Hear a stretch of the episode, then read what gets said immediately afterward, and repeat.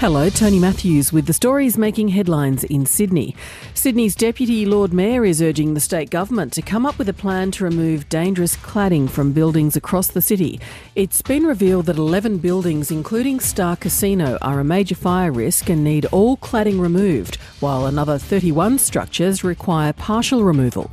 Linda Scott, who's also President of Local Government in New South Wales, says there's an urgent need for a strategy on removing combustible cladding.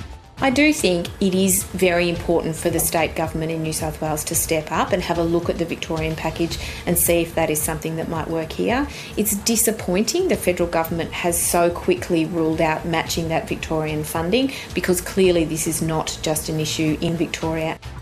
Police are investigating after a man was shot at his Western Sydney home. Officers say a 31 year old man was shot in the arm after he answered a knock at his front door in Tregear last night. The two men, who were unknown to the victim, fled the scene before the injured man was taken to Westmead Hospital in a stable condition.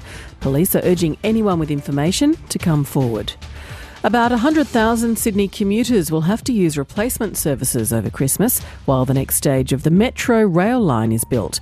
There'll be closures on the Bankstown and Illawarra lines starting from the 24th of December when construction starts to upgrade the T3 line. New South Wales Transport Coordinator Marg Prendergast says they're hoping to get the work done during the quietest time of the year.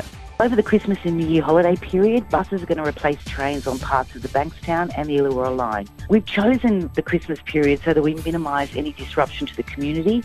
And what we'll be doing is running really frequent bus services on a number of routes. For more details on those stories, go to ABC News Online.